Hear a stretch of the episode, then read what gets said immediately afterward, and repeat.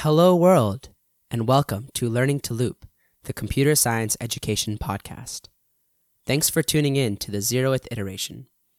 With Learning to Loop, we are absolutely thrilled to begin a strong and structured conversation about the state of computer science education around the world.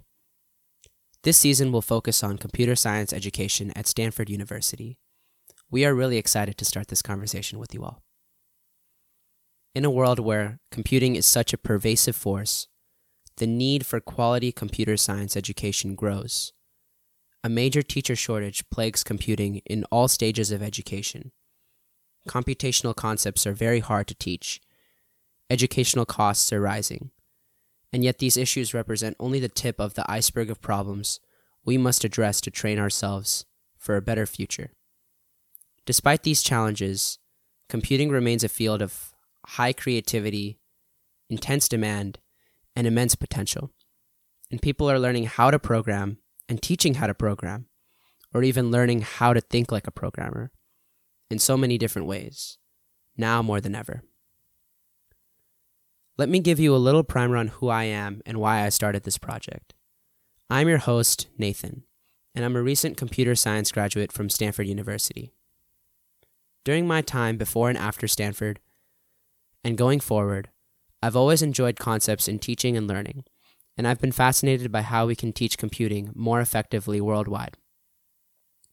I'm starting Learning to Loop because I want to know how we will meet the demand of computing and intelligence, and how we will train the best computer scientists. I am excited to learn about computing education right now, and I'm excited to take you on this journey with me. I've had the privilege of learning about computing education from many different sources. In fact, my very introduction to computer science began with the educational programming language Terrapin Logo, controlling a robotic turtle to draw lines and curves on a canvas. I've had a strong and guided introduction to algorithmic thinking since high school, and I had opportunities to work on projects in developing fields like computational biology. I took AP Computer Science A, and I was fortunate to be a teaching assistant for it as well. I felt blessed to have a huge amount of experience programming before I even got to college. While even today, in 2019, Code.org's State of Computer Science Education report indicates that only 45% of schools teach computer science at all.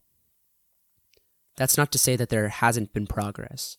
When I graduated high school in 2015, under 60% of students had a usable internet connection within their school.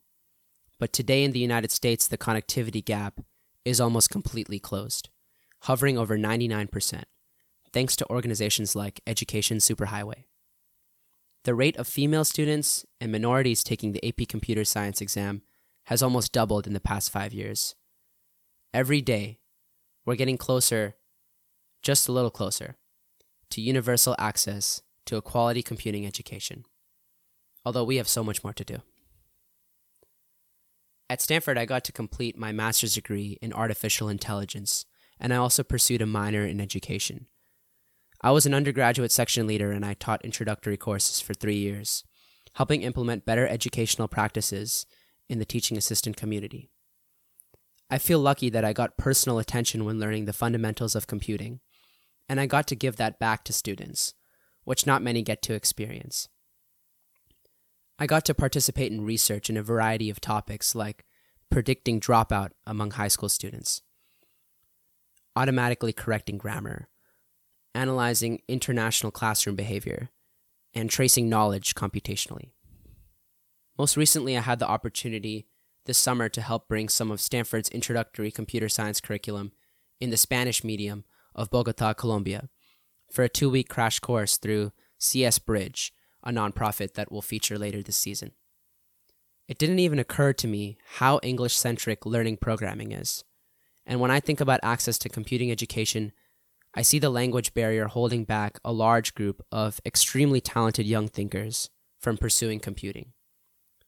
I've taken these motivations to work at Duolingo, where I currently help provide access to quality language education. I've gained a strong appreciation for just how challenging teaching and learning computer science can be, and I continue to be excited for what's to come. But I do know that the opportunities given to me are not given to everyone. All this is to say that I know how much access I have had to computing education, and I want everyone else in the world to have the same opportunities. Through this podcast, I hope to engage all of us loopers in meaningful conversation on how people are unraveling these barriers and working to bring a quality access to computing education for everyone everywhere. Here on Learning to Loop, we'll try to host the brightest minds in the thick of this conversation. Teachers and students at all levels will share here the promises and pitfalls of computing education. Leaders from nonprofits, researchers, publishers, startups, and government initiatives are putting their investment into computer science education. We aim to include these voices in Learning to Loop. Around the world, we'll investigate how educational institutions, non traditional boot camps, and even self learning through online forums are just some examples of creating so many pathways to learning computing. This season is the humble beginning of a larger conversation around CS education. We'll be talking this season about how Stanford thinks about the teaching of computer science, ranging from teaching practice, research, department structure, and other efforts. This season, you should expect to hear from a variety of voices, like student leaders, skilled teachers, renowned researchers, department chairs, nonprofit founders, and much more.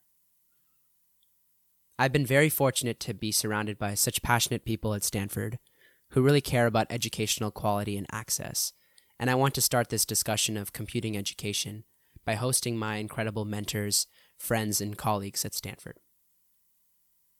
We'll be releasing episodes of the podcast fairly regularly for the first few episodes, what I'm calling the first season, and it's coming very soon, so hang tight together with my co creator Karan for the very first time. Thank you for tuning in. Keep learning, and we hope you stay in the loop.